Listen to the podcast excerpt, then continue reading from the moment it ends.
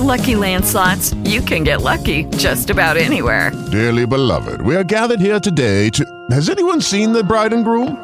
Sorry, sorry, we're here. We were getting lucky in the limo and we lost track of time. No, Lucky Land Casino, with cash prizes that add up quicker than a guest registry. In that case, I pronounce you lucky. Play for free at LuckyLandSlots.com. Daily bonuses are waiting. No purchase necessary. Void where prohibited by law. 18 plus. Terms and conditions apply. See website for details. With the Lucky Land Slots, you can get lucky just about anywhere. This is your captain speaking. Uh, we've got clear runway and the weather's fine, but we're just going to circle up here a while and uh, get lucky. No, no, nothing like that. It's just these cash prizes add up quick. So I suggest you sit back, keep your tray table upright, and start getting lucky.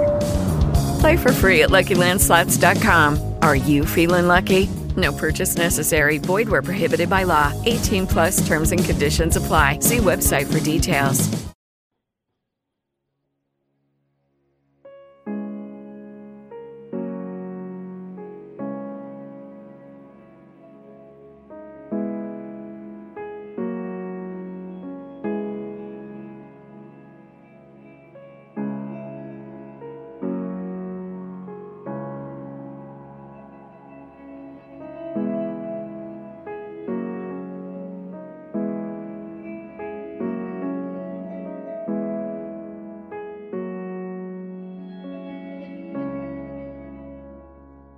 Hello, everyone, and welcome to another episode of Minnesota's Most Notorious Where Blood Runs Cold. I'm Eric Rivenes.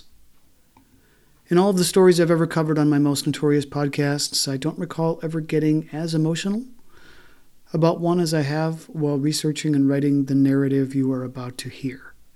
It's exceedingly tragic on many levels. Some credit must be given to period newspaper coverage in yanking on my heartstrings, the writers of the day were experts at jerking tears out of their readers, and they succeeded in manipulating me to some extent with the details of the story, especially poignantly with the accounts of the grief suffered by the victim's family. But even without that, even the driest account of the murder and investigation would probably have been enough to wet my eyes. Anyway, let's begin. First, the victim. Her name was Alice Matthews, a 21 year old woman who lived with her family in a modest house at 3547 20th Avenue South in Minneapolis, just blocks off of Cedar Avenue. Her father, Henry, was a big burly man who had worked as a foreman of a sewer crew. Her mother had passed years before. Her father had remarried to a woman whom she had been recently growing warmer to. Alice had four siblings, all younger, but the one closest in age to her was 19 years old, and her name was Jenny. As you might imagine, they were not only sisters, but close friends. The evening of Saturday, March 23, 1912, was a happy one in the Matthews home.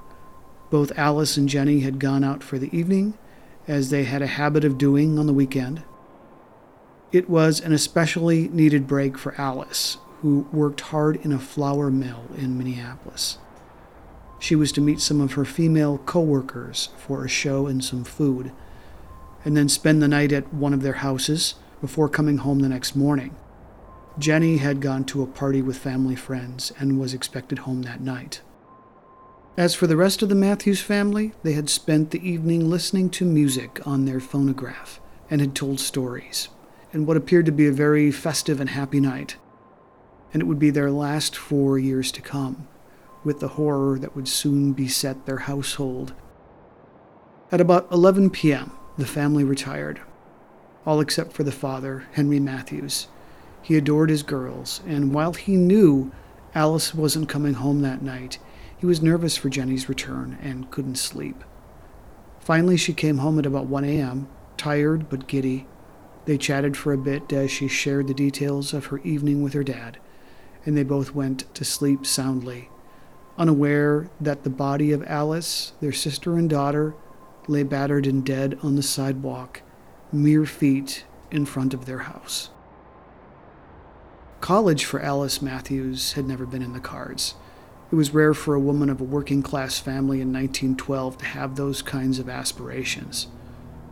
Heck, even the right to vote hadn't been granted yet for women, although the suffragists were working hard to change that.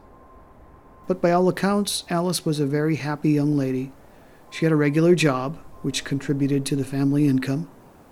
Her specific duties in the Pillsbury mill where she worked was packing flour into small bags for retail sale.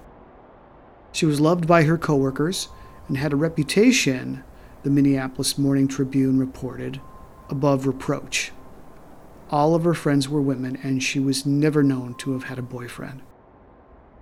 Earlier that Saturday, Alice's friend Ida Belfi had called on Miss Matthews and invited her out for the evening, also offering to let her stay the night with her so Alice wouldn't have to catch a streetcar home alone.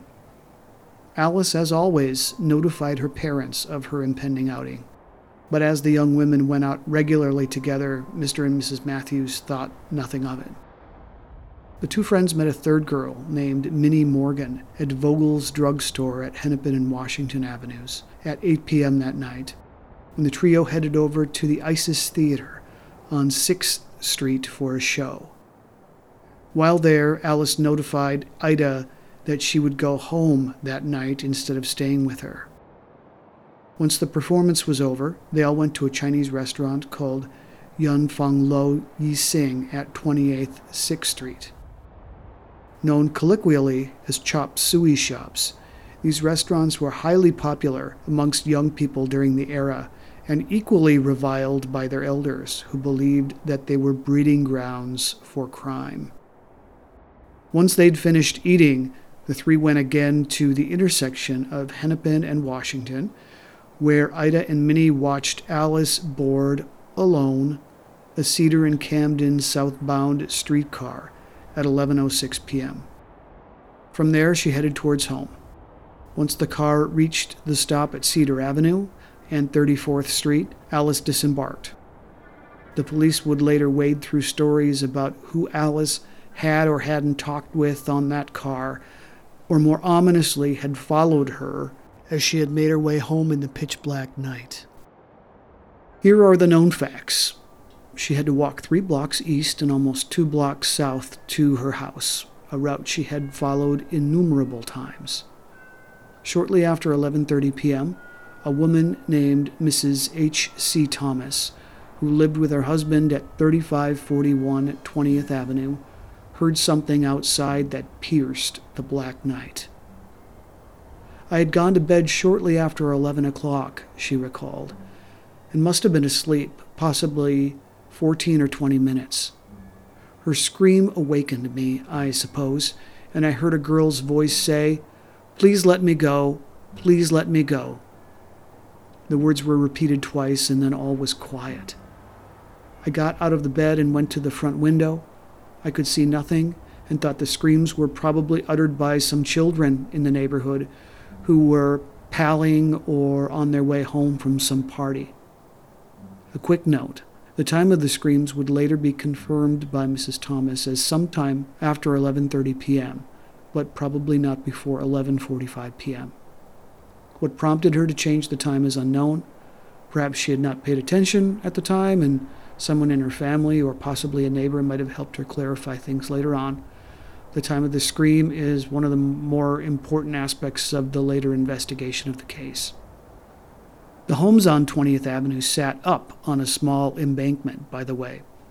In fact, the ones on that block that are still standing continue to sit up the same way above the sidewalk, which is cement now, but in 1911 it was made of dirt. Little did Mrs. Thomas know that the screams were coming from in front of her house at the embankment's base. She could never have seen the body from her view. Two houses further down was the Matthews residence. Alice had almost, almost made it home. Another neighbor across the street, Mrs. J. Larson at 3518 20th Avenue, was at home with her 15 year old son Werner when they heard the cries for help outside. They stepped out onto their front porch to investigate and listened to Miss Matthews struggle with her attacker. Again, they heard the same words Please let me go, please let me go.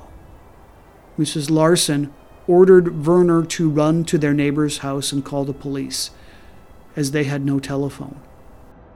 We could not see anything in the darkness, she later remembered. Werner ran next door to the G.W. Tibbets home, told the couple who lived there what they'd heard. Then Werner went back home where he and his mother waited on their porch, but heard no more sound from across the street. The next day, Mrs. Tibbets told the paper of her experience that prior night in what seemed to be the most detailed account of what might have happened. Werner Larson, who lives next door to us, is the boy who gave us first word of trouble. There are two men in the Larson home, and both were at home, one awake, but the boy was sent over to tell us that a woman had screamed from the street and that there must have been sounds of a scuffle. My husband was sick in bed, so my daughter and I went out toward the spot from which the scream was supposed to have come. When quite close, we saw a form half rise from the shadow of the bank, which rises from the sidewalk. We were afraid that it was someone waiting to spring upon us, so we retreated to the house, my daughter entering first. She telephoned, asking the operator for the police. She was connected with police headquarters, where she was told to call Calhoun 887, the Minnehaha station number. Before she could resignal the operator, the operator called that she would make the connection. She did. My daughter told the man that there had been a woman scream and that we had seen someone, apparently a drunken man, at 20th Avenue and 35th Street. He said that he would send a motorcycle man. My daughter did not give our name or number. Shortly afterwards, we saw a man on a bicycle at 35th Street, but as he did not wear a uniform, we were afraid to call him. He soon went away. The first call was made at 11:55 by our clock. The next time I called about 12:30 a.m., I think. We could still hear someone moving in that black space where the body lay. Every time we opened the door, we could hear the sound.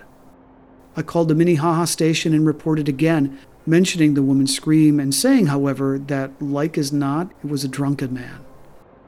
This time I not only gave our house number, but the number of the house in front of which the body lay. For an hour we waited, the light in the front room burning brightly, the curtain up, and one of us always at the window. The police said the second time that a man on horseback would be sent, but he did not come, and at 1:40 o'clock we put out the light and went to bed. The next morning, Eva Tibbets awakened, looked out the window, and told her mother that the figure was still lying on the sidewalk. The mother dressed and went outside.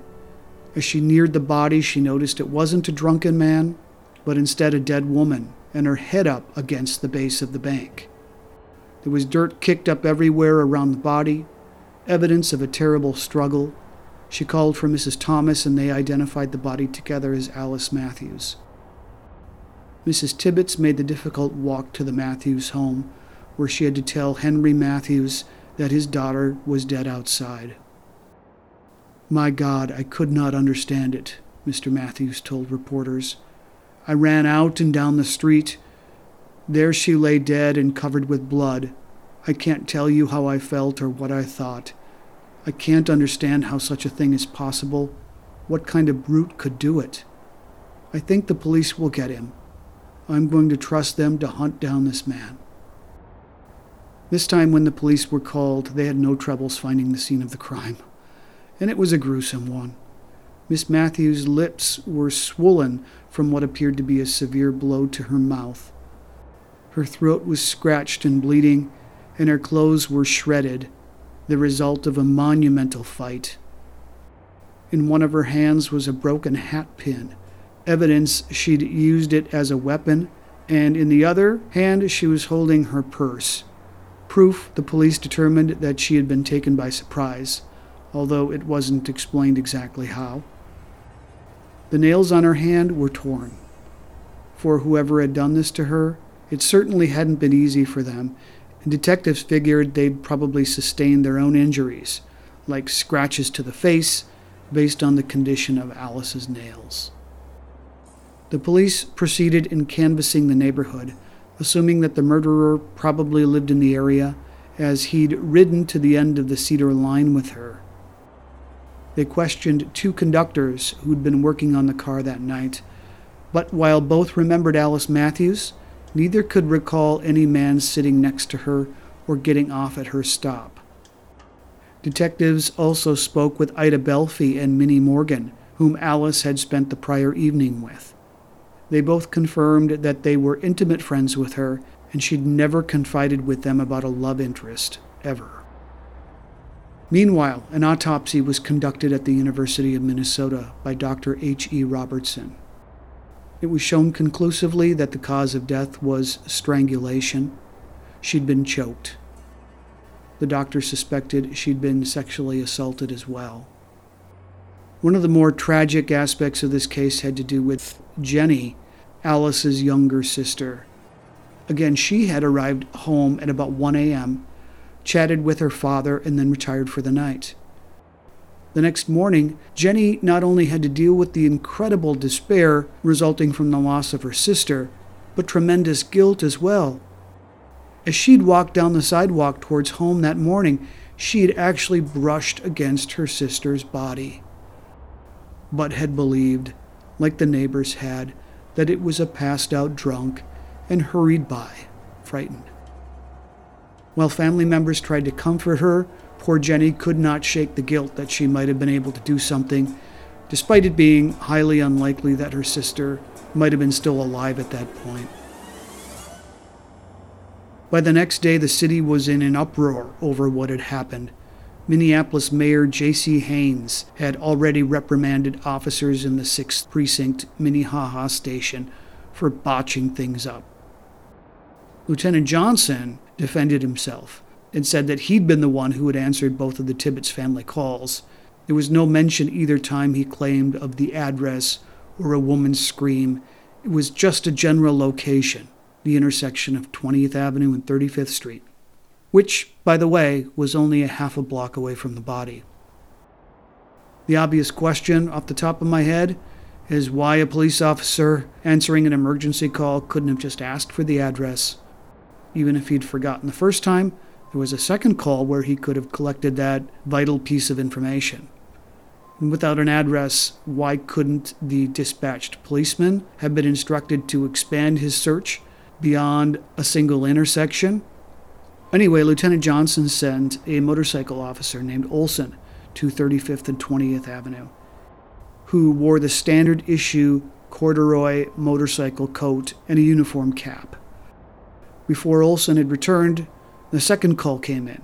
Johnson considered sending a horseman, but once Olson came back and reported that he'd found nothing, Johnson hadn't bothered sending an officer out for a second time. Mayor Haynes was none too pleased with Johnson's explanation. Lieutenant Johnson should have taken the second call as additional proof that there was something wrong there, he told reporters. He should have sent the horseman. The police get a great many calls on Saturday nights telling them that there is a drunken man here and there, and often they find on arrival that the man has made off with himself or that friends have cared for him. The mayor censured Johnson as punishment, stating that while the lieutenant was partially at fault, an extraordinary combination of circumstances was mainly responsible. Then he offered a $500 reward from his own contingent fund for information leading to the arrest of the murderer of Alice Matthews. So the pressure mounted for the police department, and they acted swiftly to try and alleviate local fear. They continued their intense canvassing of homes in the area. Within that first day, as a result of their neighborhood dragnet, police had arrested a suspect, a man named Benny Brock, who was found with fresh scratches on his face. They would arrest him on a vagrancy charge while the police forged on with their investigation. Later, Brock would be cleared of suspicion and released. This pattern would continue over and over the next few days. Anyone who they found who lived in the general vicinity of the murder and appeared to have facial wounds was brought in and interrogated. Jenny Matthews also had another story to tell. About four weeks earlier, she and a girlfriend had been chased by someone down the street, someone apparently rough looking and extremely drunk. Other clues poured in about strange men wandering around the neighborhood late at night, about moonlit arguments between men and women in back alleys, and about a mysterious mulatto Negro, to use the heavily weighted terminology of period newspaper accounts, who had been causing trouble in the area. One woman in particular, named Mrs. Ethel Manning, claimed that this man had accosted her days earlier, not far from the Matthews house. As we would learn later, what he had done was attempt to strike up a conversation with her, and it was frightening enough for Mrs. Manning to report the incident to the police. Residents were now very afraid, and it seemed as though every uncomfortable encounter faced near that area of Cedar Avenue was being reported to an overwhelmed police department. Detectives thought tracing Alice's route that night might be the best way to solve the case, and they honed in on her streetcar ride. But multiple passengers came forward with contradicting stories. One was the aforementioned Mrs. Ethel Manning. She had pointed out that she'd seen that same African American man again, that night in the same car as Alice Matthews. Miss Matthews sat across from me on the right side, she explained to the Minneapolis Tribune. She was alone when I first noticed her. A man of dark complexion, whom I think must have had Negro blood in him, was seated on the same side of the car with me. Suddenly he said to me, Pleasant weather, isn't it? I did not answer, and he made several other attempts to talk to me. I looked at him at last, as much to tell him I didn't care for his company, and he stopped his forced attentions on me. Near Seven Corners, just as we were passing Peterson's drugstore, he crossed over to the other side of the car and sat near Miss Matthews. I know it was Miss Matthews because I had seen her before with her friends, Miss Morgan and Miss Belfi, on the east side. Also, I recognized her from her picture printed in the Tribune. The man began to talk to her. I noticed I could see her lips move. Whether she spoke or not, I do not know. He was dressed in some dark suit with a light gray overcoat, wore a derby hat, he had a half moon scar on the right side of his face, running from the corner of his eye to the ridge of his nose. I watched the two until I got off the car at 33rd Street, where I went to a friend's house to stay all night.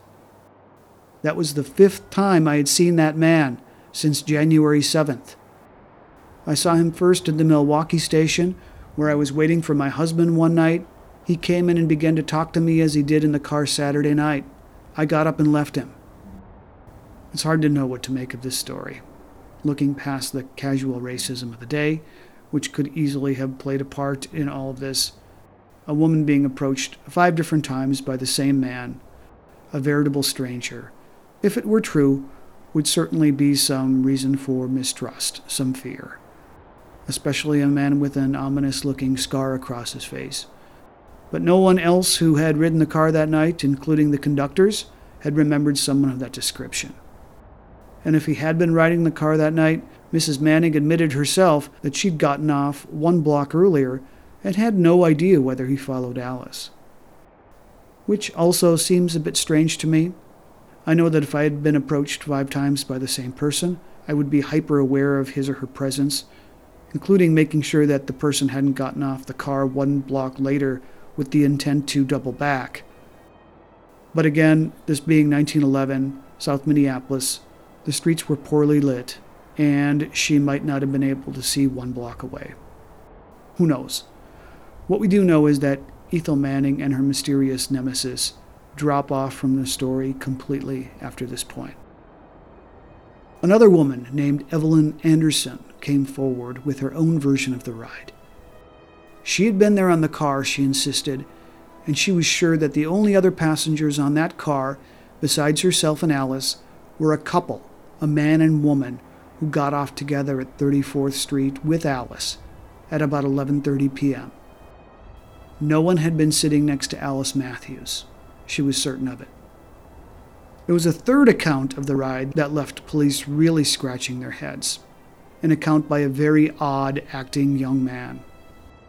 His name was Elbert Savage, and he showed up at the police station voluntarily, explaining to them that he had been on the same streetcar as Alice Matthews on the eve of her murder. He claimed that Alice had left the car alone. She walked around the car while he waited for it to pass him. Evidently, they were walking in the same direction, for when Savage caught sight of her again, she was being closely followed by a man who walked three feet behind her. She was walking briskly, and the stranger was matching her pace. They were far enough ahead that he could not make out their conversation, but it sounded like an argument to him. At about the place where Alice's body was found, Savage finally passed him. They'd both stopped on the sidewalk, continuing their heated words. At that point, Savage claimed he wasn't paying much attention to them. Once he'd crossed 36th Street, he looked back and saw them standing together still. Savage's story was off putting for a couple of reasons. First, Miss Evelyn Anderson hadn't seen Savage on the car, as he claimed he had been. Neither had Ethel Manning, for that matter.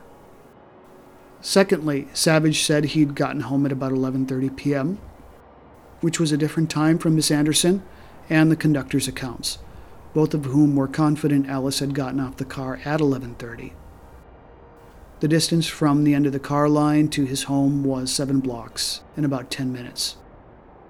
When asked about this time difference, Savage laughed and said that his clock must have stopped and he had no idea whether it was fast or slow. In another suspicious twist, Savage had returned to the scene of the crime two days later on his own.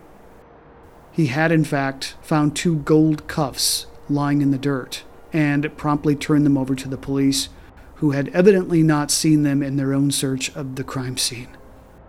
Both were cheaply made, and one was bent and twisted. When reporters asked him how he had happened to find something that had been missed by the police, and hundreds of others, by the way, who had, with morbid curiosity, traveled to the crime scene and trampled all over it as soon as it had been reported in papers. Savage said he hadn't dug around for them. He just noticed them as he'd walked by on his way to work. He'd been sort of attracted to the place, in his words, because of his special connection to the case. He was, after all, a key witness now in what had become a sensational Minneapolis crime. Savage then offered his own theory on how police might catch the killer. He believed the man would show lots of marks from the struggle. He would be badly cut up and bruised. The paper pointed out that Savage had offered no evidence to defend his conclusion. He also showed some anger when asked about the attention he'd been getting recently, especially because of his extra efforts to help out and look for clues on his own. Savage was bitter, claiming that he'd only been trying to help the police, but now they were attempting to put it on him. Much of the blame, he suggested, had to do with the neighbors, who had been gossiping about his possible role in the murder. The paper then went on to give a quick bio of Albert Savage. He was an employee of a sidewalk company and married without children. Within the next two days, more rewards were offered $500 from Minnesota Governor Eberhart and another $500 from the Minneapolis City Council. Combined with the mayor's $500, it was a sizable amount for 1911, the equivalent of about $40,000 in today's money. And unfortunately, the police were no closer to the truth than they had been before.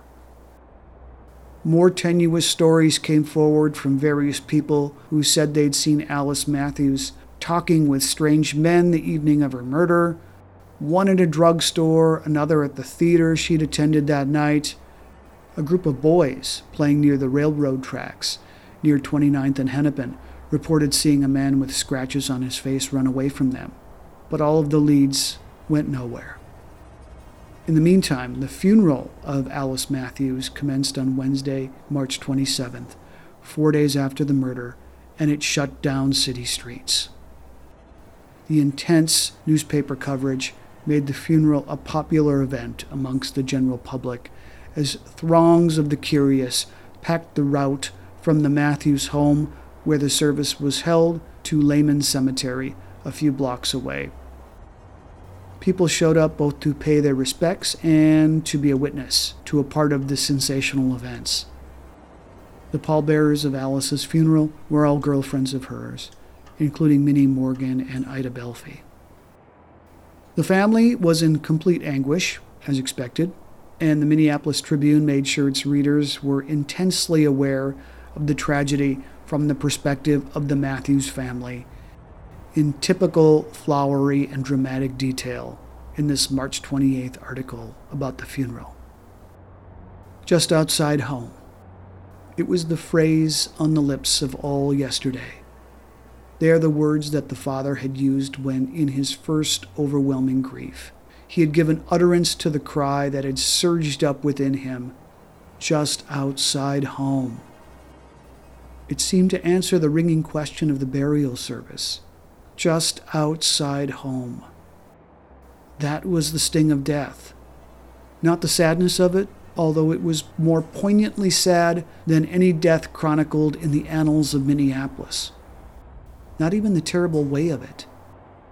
The sting lay in the anguish of realizing the nearness and preventableness of it. After the final struggle that was so vain, after the unheeded outcry, after the futile attempts to grasp the ebbing life strength, the girl's head fell wearily back upon the sod, and a strand of the loosened hair lay touching the soil that was home. There was another phrase that clung to the mind yesterday, words spoken, words that the father, dry eyed with a tensity of control far more pitiful than tears, had said to the broken hearted young sister. Brace up, little daughter. Show how much Matthews you have in you. The Matthews have always been fighters. There is not a coward among them. Fifty years ago, Grandfather Matthews fought for a cause that he knew was right, for the honor of his country, and a few nights ago, another of the Matthews, a mere slip of a girl, fought a plucky fight and died battling for an honor that meant more to her than the life she lost. But yesterday, perhaps, was the hardest battle that a Matthews ever fought. The battle to endure and live bravely, and in the midst of the bewilderment and publicity to which they were ill accustomed, they were winning their fight.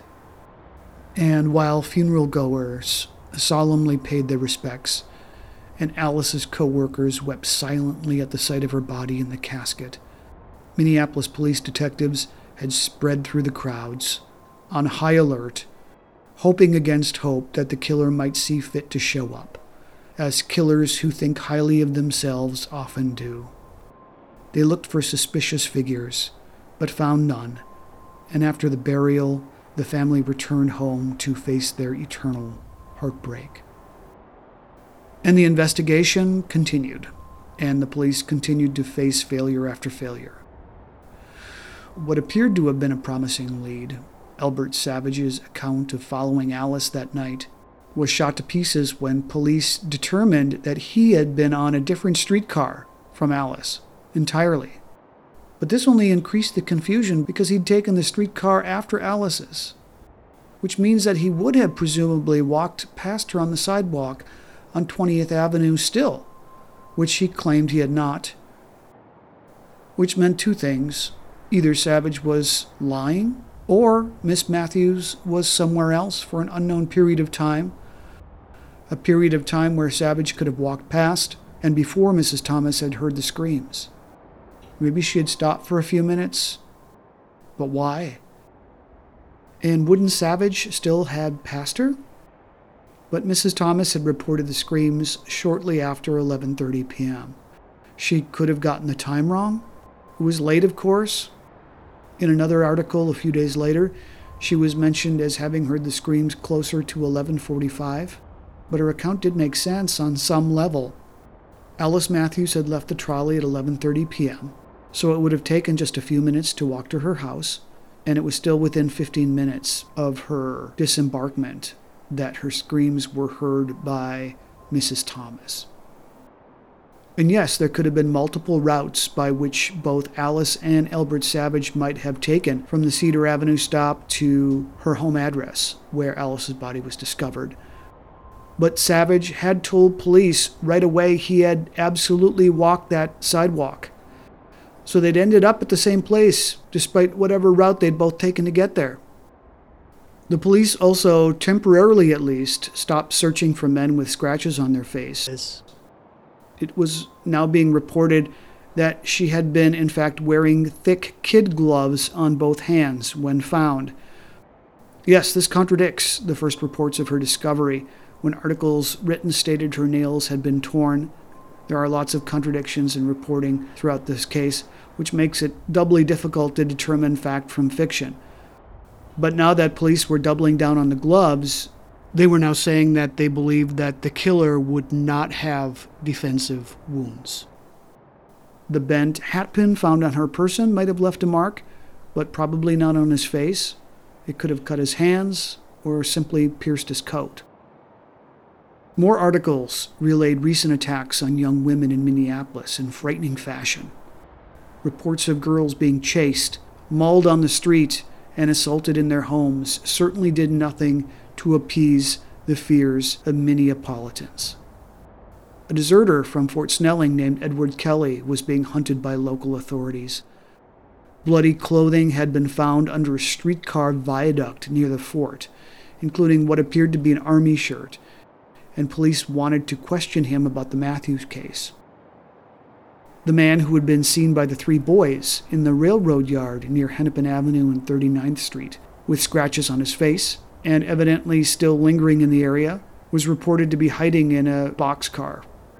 Once word spread, a mob of angry citizens swept into the railroad yard and hung a noose from a nearby bridge, ready to inflict mob justice on the man. Police arrived in haste, but after a search of the boxcars in the railroad yard, there was no one to be found. But the police had their hands full with more suspects. A man named John Whelan, his face full of scratches, was arrested. And yes, despite more recent reports of Alice wearing gloves, still appeared the police were not shutting that door completely. Perhaps it was because they had nothing else to go on. Whelan lived in the area but had an ironclad alibi. He'd received the cuts on his face from a fight he'd told them the night of Alice's death and had checked himself into the city hospital by the time Alice had been slain. And the intake records of the hospital confirm that. A day later, and guess who was back in the news with a brand new story? Albert Savage. This time he said he'd seen two couples on 20th Avenue as he'd walked home. The first couple, which he'd admitted to already, were the Tibbets, but a second couple in front of Mrs. Thomas's home was the more suspicious of the two. It was a man and a woman, and the man had the woman backed up against the embankment. When Elbert had walked by, the man had tried to prevent him from seeing the woman. Savage couldn't give a description of either. And while this was going on, there was more criticism being slung at the mayor, the chief of police, and their complete lack of competence in the whole affair. At least this was the general emotion. The esteemed Reverend James Freeman seemed to speak for the public when he brought his wrath down on everyone involved in the investigation. The most brutal murder that had occurred in Minneapolis in the past 30 years has been committed, and not a single word has come from any city official expressing his determination to right the great wrong that had been done. And so things had come to a grinding halt.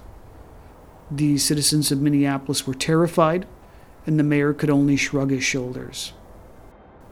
Stay tuned for part two and the conclusion of the Alice Matthews murder. A man comes forward and confesses to the murder, not once, not twice, not thrice, but four times. But was he really guilty or insane? Stay tuned for part two.